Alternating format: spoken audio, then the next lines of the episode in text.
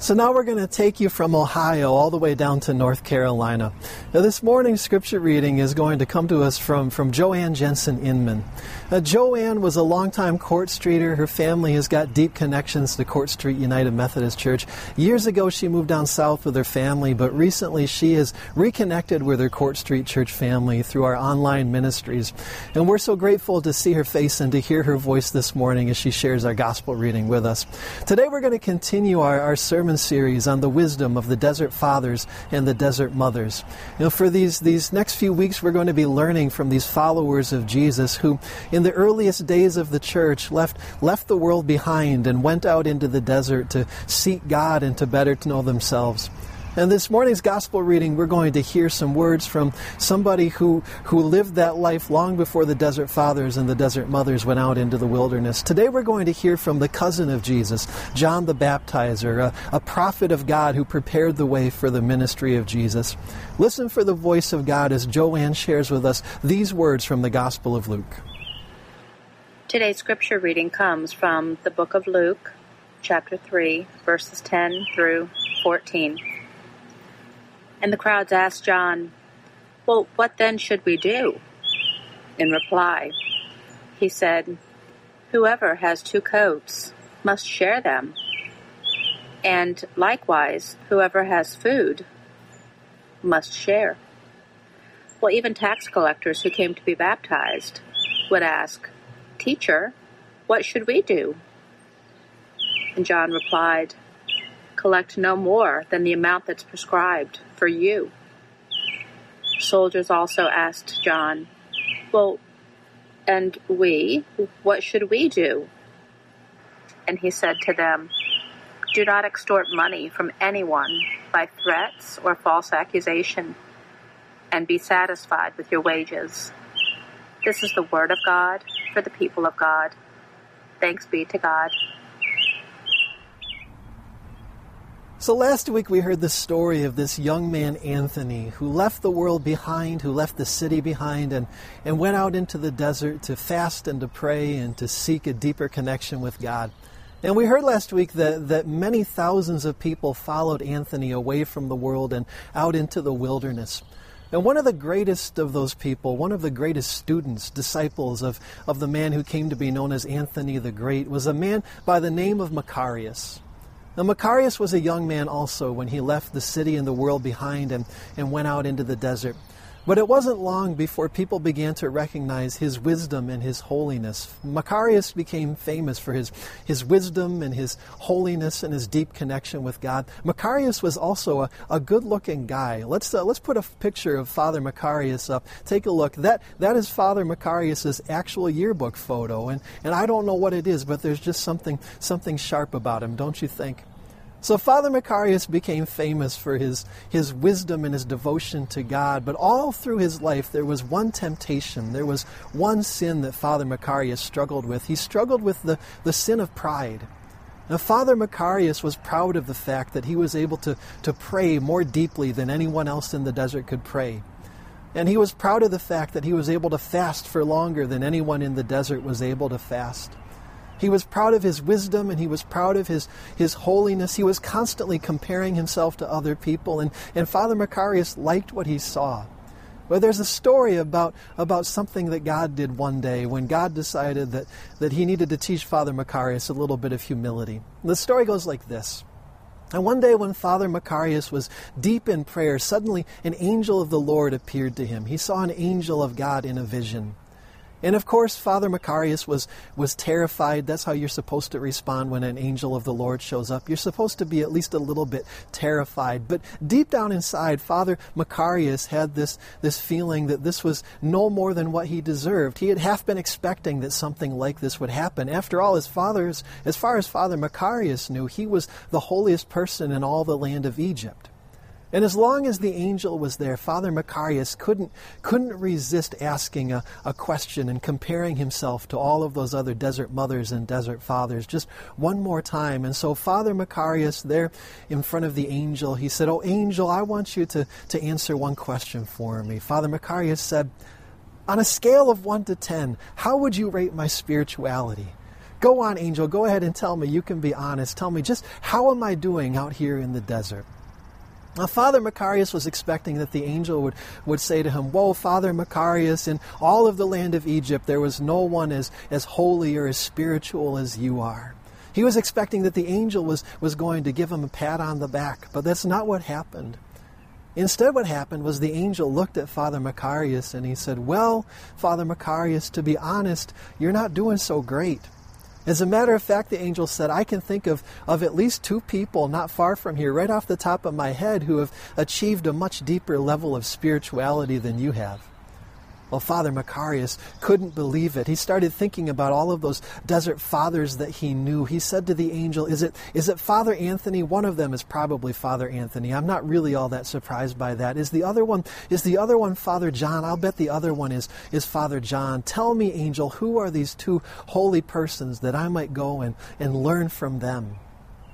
And the angel said, Well, actually, Father Macarius, these, these two holy persons aren't fathers at all. They aren't men at all. As a matter of fact, the, the two people I have in mind are, are a pair of women.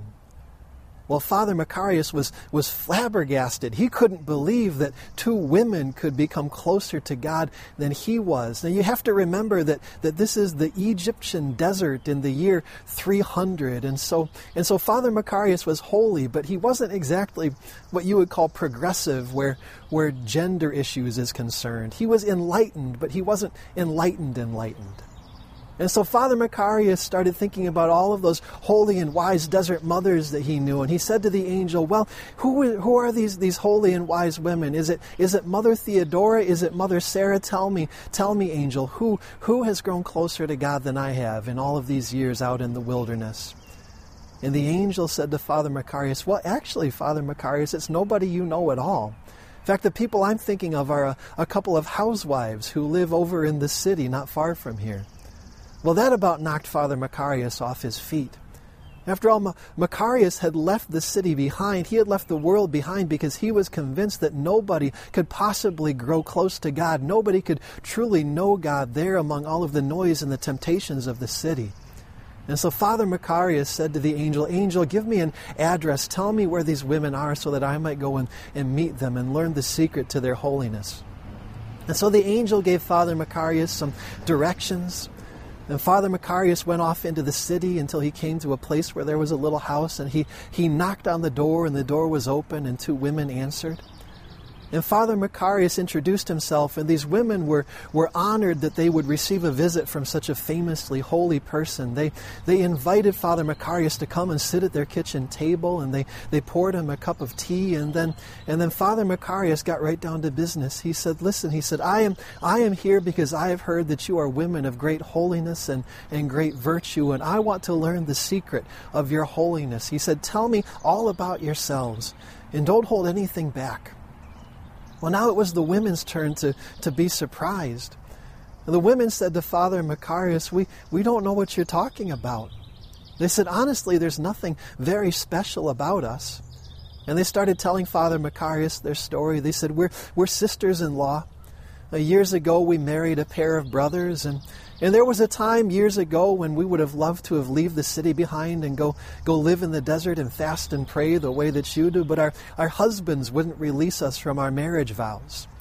And so when we discovered that we couldn't leave the city and go out into the wilderness, we, we made our own vows to one another. And we made a vow that we would seek God and we would serve God right here in this house. And we made a vow that we would never quarrel with one another we made a vow that as far as we could, we would never let an ungodly or a hurtful word come, come out of our mouths.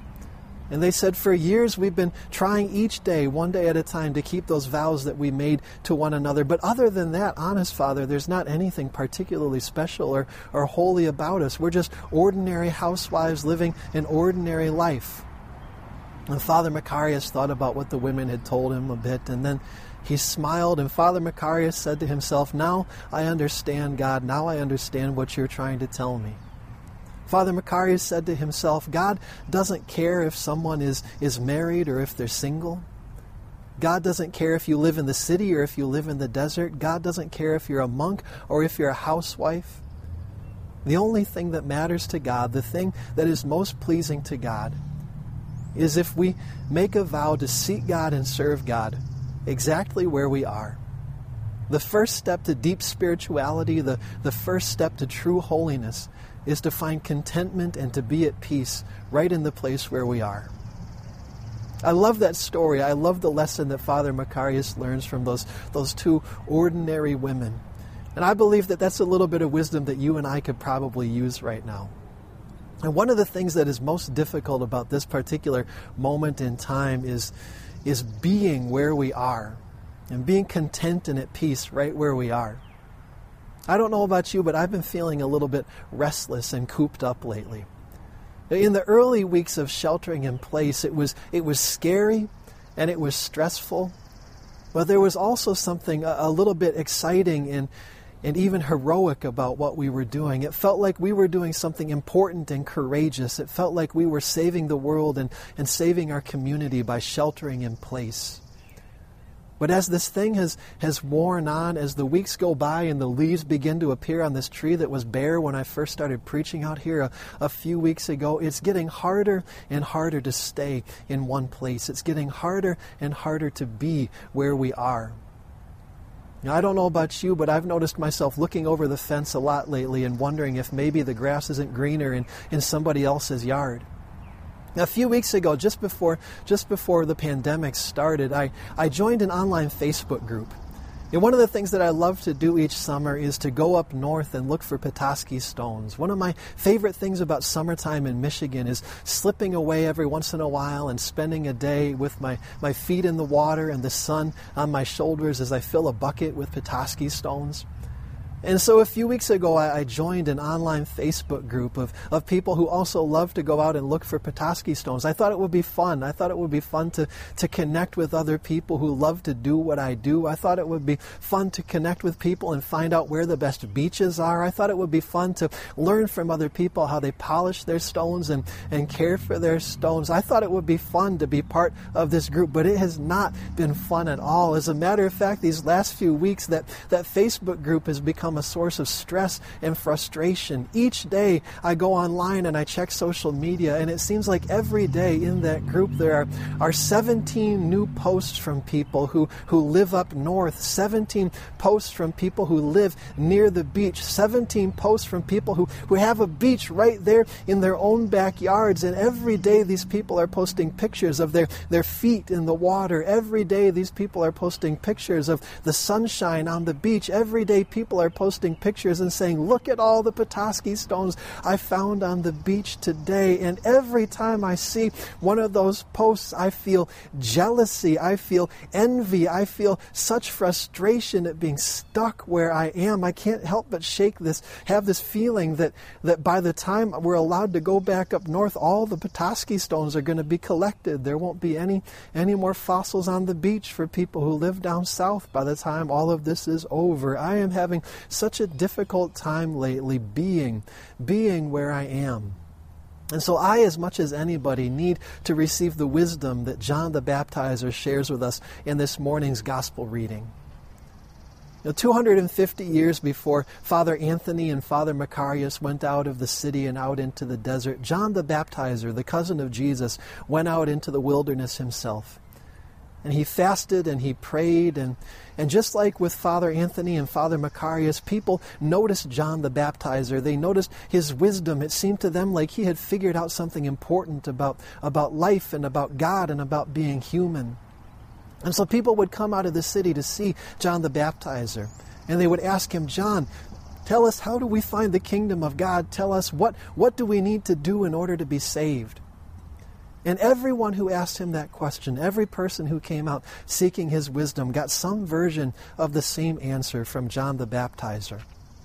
That to people who were wealthy, John the Baptizer said, Listen, you who have two coats, choose one to keep and give the others away. Learn how to be content with the one coat that you have and to tax collectors, to people who were always looking to, to find a way to increase the bottom line and squeeze another nickel out of people so that they could get a promotion at work. John the Baptizer said, Stop squeezing people. Collect only what the law allows you to collect. Be, be content with the position that you have. And to, to soldiers, to people who were used to padding and lining their pockets by, by threatening and beating and intimidating people. John the Baptizer said, Stop, stop intimidating and scaring people. Learn how to be content with the wages that you already learn. Learn how to be content with the things you have. Learn how to be content with the position you have. Learn how to be content with the money that you have. Over and over and over again, John the Baptizer said to people who came to him seeking salvation, he said, If you would find find the kingdom of God, if you would learn how to heal and save your souls, the first step to deep spirituality, the first step to, to peace is to become content right where you are. Learn how to seek and serve God just exactly where you are. Now, for me, that looks like, like dropping out of that Facebook group. Just a couple days ago, I finally let go of that, that Petoskey Stone Hunters Facebook group. I recognized that it wasn't giving me joy, it wasn't giving me peace, it was just, it was just making me restless. And so I let that group go. That's what, what it means to me to find contentment right now. I don't know what it's going to take for you to find contentment and peace right where you are right now.